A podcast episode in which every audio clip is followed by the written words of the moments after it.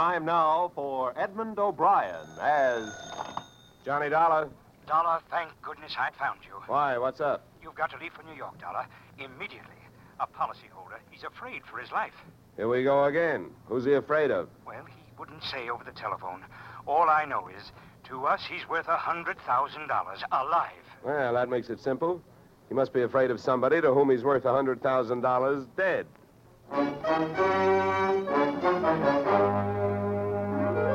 Edmond O'Brien in a transcribed adventure of the man with the action packed expense account.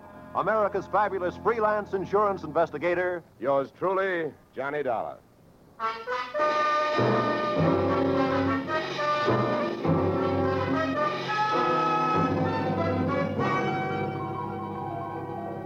Expense account submitted by Special Investigator Johnny Dollar to Home Office, American Continental Life Insurance Company, Hartford, Connecticut.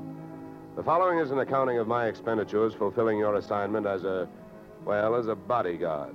The body being that of your late policyholder, Robert W. Perry.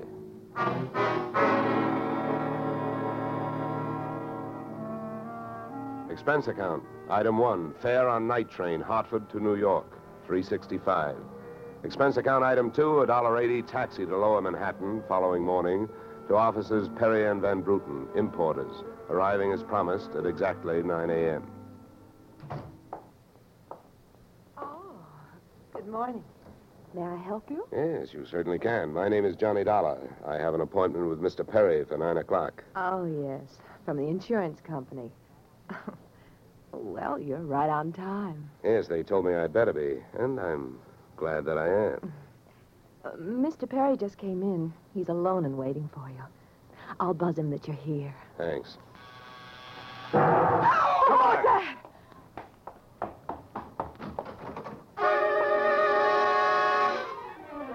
What was left of your policyholder, Mr. Perry, was just sliding out of a swivel chair as I hit the room. The top of his desk had erupted, and splinters of mahogany pointed their sharp fingers upward through lazy circles of smoke swirling toward the ceiling. The buzzer from his secretary's desk had been rigged to a booby trap. Oh, no. Oh, no. Mr. Perry. Stay away from him. Come on, there's nothing you can do. He's dead. Oh. What happened? What happened? Whatever happened? Let's go. Let's get back out of here. Here you are. Sit down. I'll get you a drink of water.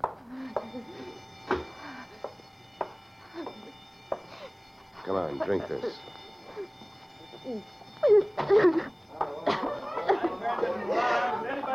There's a doctor on the third floor. Shall I call him? Never mind the doctor. Go call the police. Nobody gets in here till they arrive. Now, the rest of you, go on, run along, beat it, will you?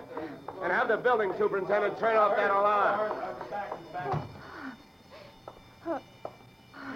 Okay, miss. Now take it easy.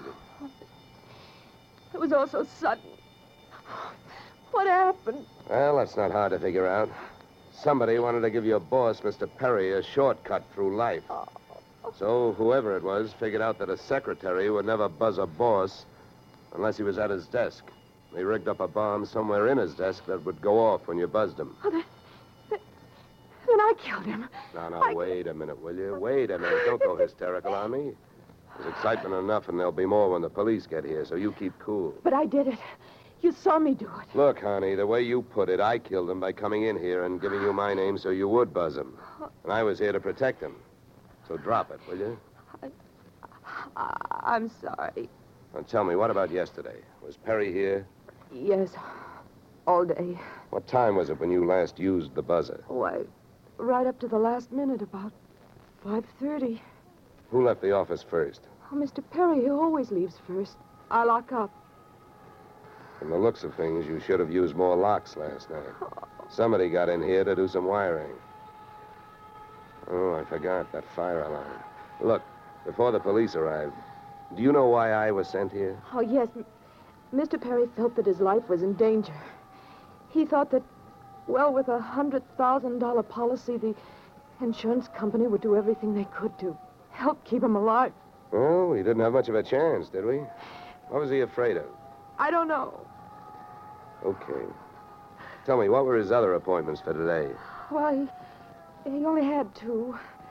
His partner, Mr. Van Bruten, at 11, and later he No, one a... at a time, please. Van Bruten. Anything special about their meeting? Oh, yes, Mr. Van Bruten arrived just yesterday from Holland. Oh, you mean there was a branch of this firm in Holland? Oh, huh? yes. Uh, Mr. Perry was buying out Van Bruten's interest. They had a final meeting at Van Bruten's hotel last night. I see. Van Bruten was coming by this morning to, to pick up his money. Cash? No, a, a cashier's check. The bank is to deliver it here at 10.30. Well, Perry's other appointment, who is that? Christine, his wife. Now, now she tells me. Christine, the beneficiary. Yes, she wouldn't have been the beneficiary in about another two weeks. They were getting a divorce. Thanks for the motive. You don't like her. Well, I, I, I didn't mean it that way. Well, how about Perry? Did you like him? Okay, here's an easy one. What's your name? Susan. Susan Gates. Now, isn't that about enough? Okay, Susan, you better save your voice. During the next few hours, you're going to have to do a lot of talking. I've been everywhere else. Is the fire in here? Well, you'll have to stick around. When the cops get here, somebody will get burned.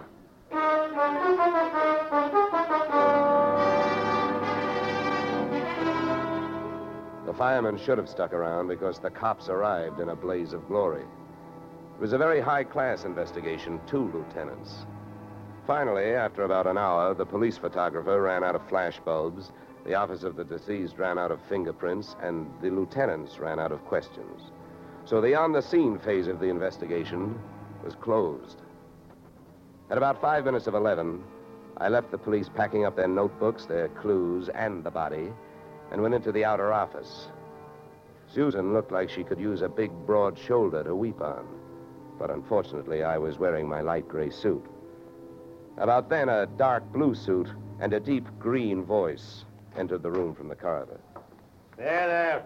There's a fellow out here says he belongs here. His name is Van Bruten. What do you think? His name is on the door you just opened. Oh. Well, now, my name happens to be Murphy, and it's on bids all over the country. But that don't mean I'm stuffed with feathers, does it? Well, never cross tongues with an Irishman. All right, send him in, officer. All right, you can go in. There's a policeman out there. There's trouble here? Uh, I am Bremer van Bruden. Where is Mr. Perry? What? He is waiting for me, no? No, But my appointment... he's not keeping any. He's dead. Dead? This is not possible. Last night I saw him. He- He was well. What happened? He was hit by a buzz bomb. A buzz bomb? Oh, please. You, you mean th- there was foul play? Yes, yes, it was very foul. Oh, please. I may sit down. My first visit in all these years since before the war. It was to be so happy. But now tragedy like this. He was a, a good man, a, a good partner. I understand that as of last night, you were no longer partners. Yeah, yeah. Um, I am glad you mentioned that. I realize, of course, that it is indelicate to speak of such things as money at a time like this, but uh, that is why I am here uh, to receive my payment. Just because Perry got his, there's no reason for you not getting yours, huh? Oh, but you, you- misunderstand me.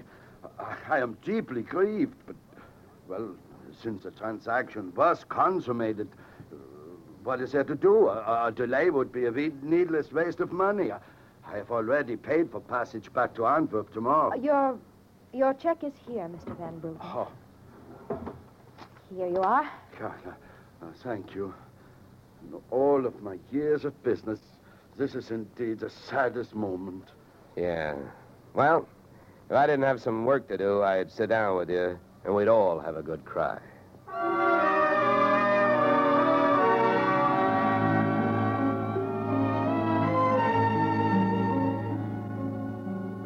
Expense account item three, 90 cents. Phone call to the home office. Mr. Gordon's office. Look, honey, this is Johnny Dollar. I want to speak to Mr. Gordon. Uh, while I'm telling him what I've got to tell him, uh, maybe you'd better sit there in his lap with some smelling salts. I'm not that type of a secretary. Besides, he doesn't have a lap. Hello, Dollar. How are you making out? Out about a $100,000. Uh, what's that? Yeah. You know, you should have sent me earlier. Somebody turned Mr. Perry into a firecracker just after I got here. He's dead. Oh. Oh, oh, that's bad news. Big policy. Yeah, what I want to know is shall I stay on the case? Well, certainly, Dollar, by all means. Oh, um, is there a chance of uh, proving suicide? Uh, there's a non-payment clause. Yeah, to make this one a suicide, there'd have to be a Santa Claus. Nobody could hate himself enough to do it this way. Uh, well, uh, what are the fraud possibilities? Fair, there's an estranged wife. She's the beneficiary, but she wouldn't have been in a couple of weeks. Divorce coming up. I'll start with her. All right, Dollar. Good luck. Uh, but watch those expenses. Why, Gordon, I'm surprised. I think an insurance man would be the first to want to see a fellow live a little.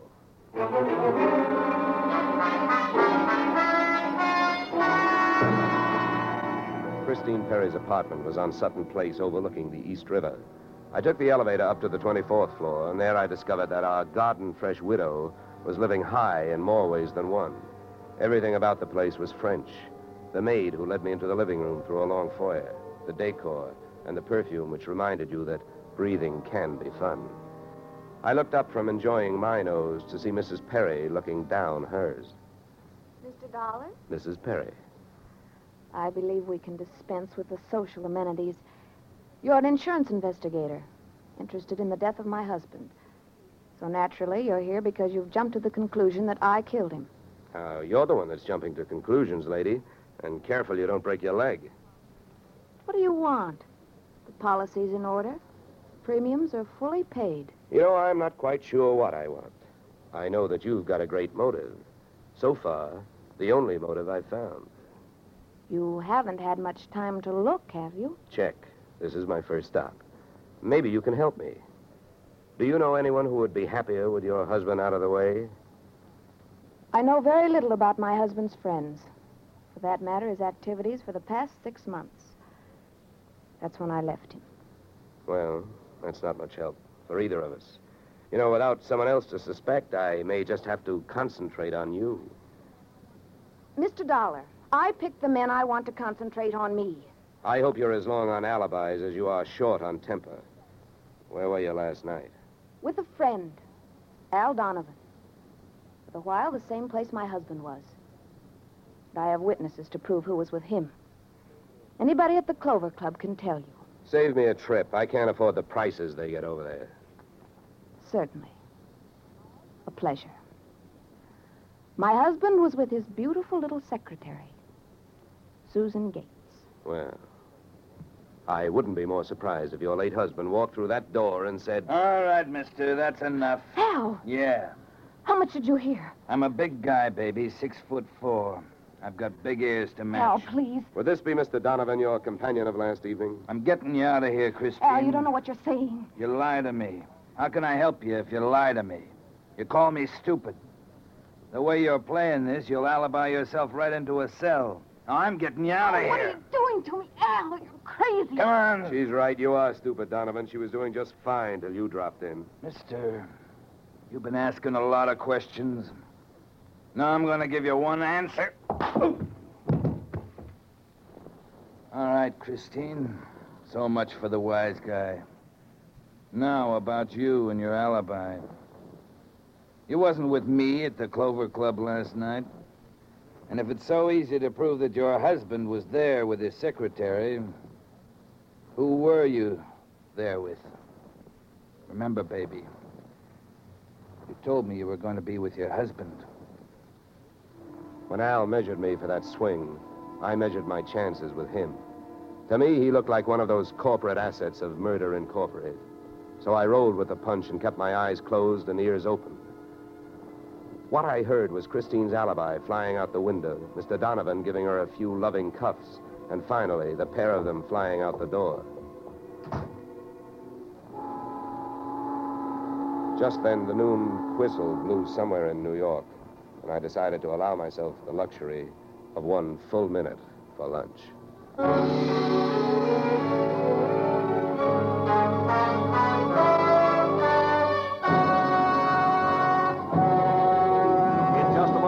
Return to the second act of Johnny Dollar. But first. And now we return to the second act of yours truly, Johnny Dollar, starring Edmond O'Brien.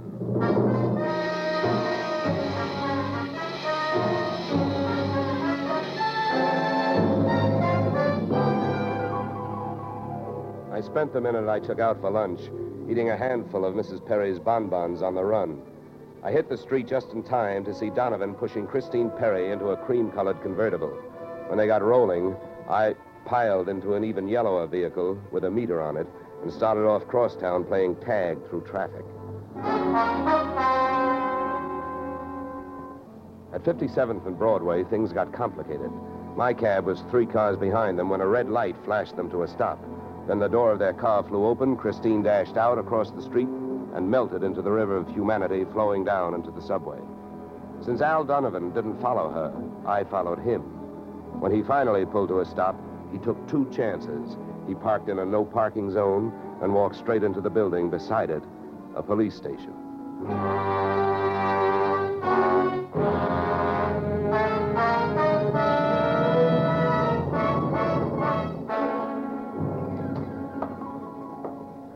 This is Mr. Dollar, Lieutenant. He's been waiting for you. Well, My name is Johnny Dollar, Lieutenant. Here are my credentials. Hmm. insurance, huh? Yeah, yeah, the Perry murder in particular. You've come to the right place, Dollar. A man named Donovan just walked in here and made a full confession. He what? That's right. My clerk's just typing it up. In the meantime, the gentleman is down in the tank having a bite of lunch on the city. He confessed. Well, does his story add up? As far as I know, I haven't heard too much about the case myself. It's not in my precinct. Yeah, but what did he use for a motive? Jealousy. Says he's in love, wanted to marry Perry's wife. Did he say how he managed it? Yeah, he stole a key to the office from the wife's apartment, entered the building last night, and wired the bomb to the buzzer system. Well, I guess guys do a lot of strange things in the name of love. It looks like Donovan did. Yeah, he either killed the man or he's trying to cover up for someone who did. Say, Lieutenant, don't execute him for a couple of days, will you? I spent the rest of the afternoon downtown in the offices of Perry and Van Bruten, importers. The partners' correspondents told me two things. They had been extremely friendly, and Van Bruten was extremely bald. Perry had been sending him toupees from a famous Hollywood makeup firm. At 4.30, I got to the employment files, which rocked me with two minor explosions of their own. First, I learned that Al Donovan had been employed over a period of years as Perry's bodyguard, and that he had been canned the day before the murder. That confession of his, which had been a little hard to swallow, was suddenly more digestible. On top of this ca- came blast number two. The employment application of Perry's secretary, Miss Susan Gates, informed me that during the war, she had worked in a munitions plant, her specialty, wiring bomb fuses. When the Susan Gates reached home at 8.30, she found a visitor. Me.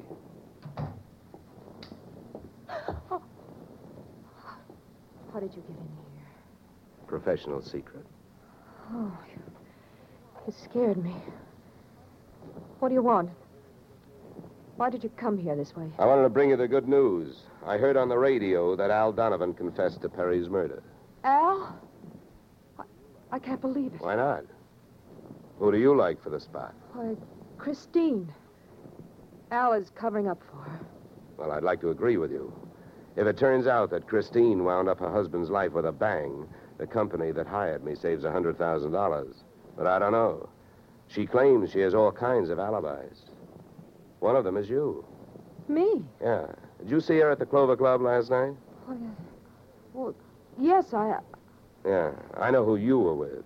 Your boss. There's nothing wrong with that. No, no, no. I'm not preaching a sermon. I I want to know who she was with. I don't know. A man I'd never seen before. Mr. Perry knew him, but he wouldn't tell me who he was. Why not? I don't know. He said I might get the wrong idea. About what? I don't know. We didn't sit there and talk about it all night, so why should we sit here and talk about it all night? All right, all right. Good heavens, when a census taker shows up and asks a lot of questions, people answer them. When an investigator tries to do his job, they, they make the proverbial clam look like a, a blabbermouth. Look, Look, Mr. Dollar, believe me. This has been a greater shock to me than to anyone else. Yes, excepting, of course, your late employer, Mr. Perry. How long did you work for him? Four years. Where'd you work before then? Well, I worked. Let me help you. Bombs, huh? Wiring fuses. Remember? All right. I remember. Good. Maybe you'll remember a little more. Let's go back to last night. The guy with Christine Perry, who was he? I tell you, I don't know. Was it Van Bruten? I don't you know. You don't know? No. I'll get that. No, no, I'll go. Just make sure you don't keep going. Susan! When Susan snapped the spring lock to open the door, the gun outside opened up. The first slug caught her in the left shoulder, spinning her out of the way of the rest of them. It was getting monotonous. Every time a buzzer went off, things started booming. Susan was sprawled out on the floor in front of the door, and to open it, I had to move her. By the time I did, the hallway outside was empty. Okay, okay, now take it easy. Come on. Won't start hurting for a couple of minutes. We'll have a doctor here by then. He'll give you something. Please, please, try to keep calm. Yeah, what? Throw my coat over here. Now, try not to move. You're going to ruin this rug. Never mind the rug. What we want to worry about is who tried to ruin you. What'll they do to me? What'll who do to you? They'll arrest me. They don't arrest people for getting shot. You have any idea who it was? That man in the office this morning. The one who picked up the check. Van Bruten? No, no, he wasn't Van Bruten. He was a phony? Yeah, And you still gave him that check? yes. Well, I won't ask you why. You gave him that check and then tried to blackmail him. Is that right? They'll arrest me. I wouldn't be surprised. Who is this guy? Where can I find him? Oh, Come on, don't pass out on me now. His name, quick, come on. Ben Sand. Where's he live? Marsden Hotel. Under his own name? No, I, I, I don't. I don't blame you. I could use a few moments of unconsciousness myself. The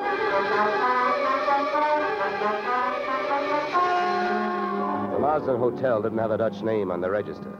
So I got a hold of the housekeeper and found out how many rooms her staff hadn't been able to make up all day because of no disturb signs on their doors. And then I went a calling at those particular rooms. On the ninth floor, I wakened one old maid. On the seventh, I startled a bunch of poker players who thought they were being raided. And on the fourth, I struck the door of 427 and the jackpot. Who's there? Don't you see the sign? I do not wish to be disturbed. Sorry, I must have the wrong room. I started up the hall after the fire axe. When I got to it, I changed my mind. Out of the few things I learned about this guy, Van Sant, was that he loved to shoot people through doors. So I decided against trying to chop his down. Then I remembered the way those people came pouring out of those offices earlier in the day when they heard that fire alarm. So I picked up the little red hammer next to the big red fire axe, broke the little glass window, pulled the little brass hook, and set off a big brassy noise. And then I rushed back to 427. Fire! Fire! Fire! Fire! There. Right here in my eyes, sweetheart. Why you come here, you wish you don't? Never mind the dresser. You're through shooting guns.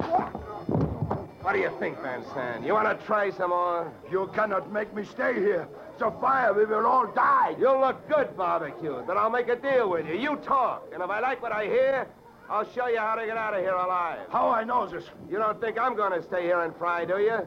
And if you don't start flapping that tongue in a hurry, I'll probably just tie you to a chair and run. So first, where is the real Van Bruten?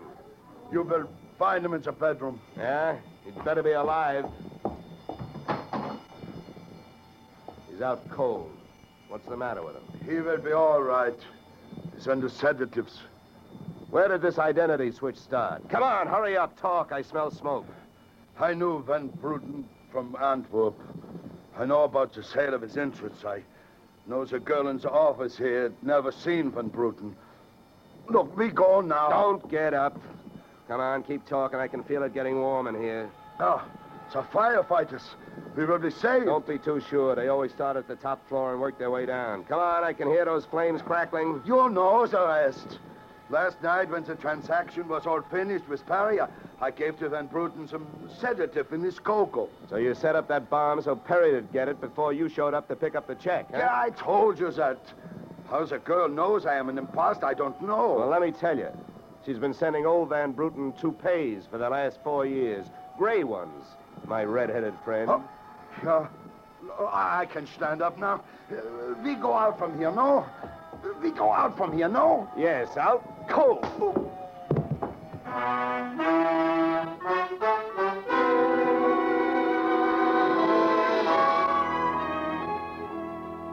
Expense account, item four, a dollar forty. Night letter informing you that American Continental would have to meet payment of claim to Mrs. Christine Perry, innocent widow of the insured.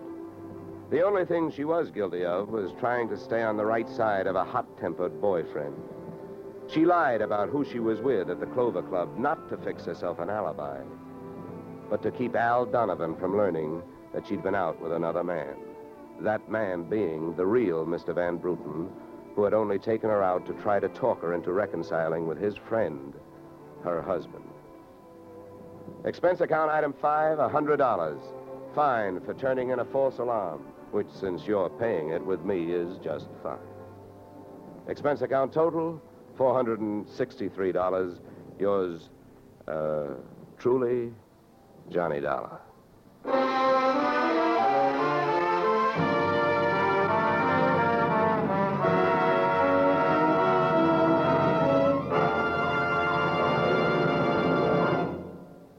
Yours truly, Johnny Dollar, stars Edmond O'Brien in the title role and is written by Paul Dudley and Gil Doud, with music composed and conducted by Leith Stevens. Featured in our cast were Walter Burke, Jeanne Bates, Joe Duvall, Ted DeCorsia, Joyce McCluskey, and Raymond Burr. Yours truly, Johnny Dollar, is produced and directed by Jaime Del Valle. Beginning next week, we are moving to a new time and day, and we hope you'll join us on Tuesday evenings when Edmond O'Brien returns in another transcribed adventure of Yours truly, Johnny Dollar.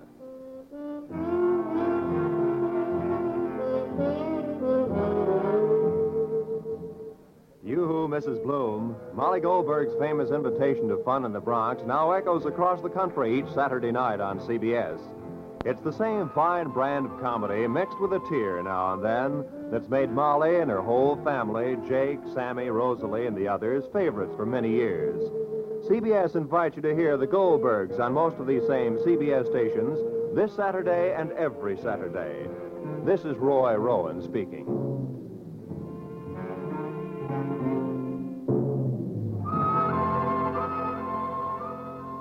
Disaster is no respecter of persons, and it can strike any time. But your Red Cross never sleeps. It has to be ready constantly in case of an emergency. This is your protection. Keep it strong.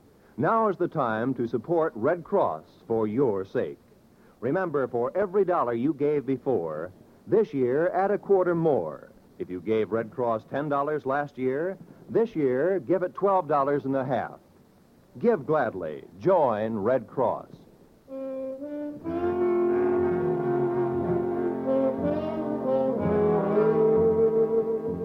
This is CBS, where yours truly, Johnny Dollar, meets adventure next Tuesday night, the Columbia Broadcasting System.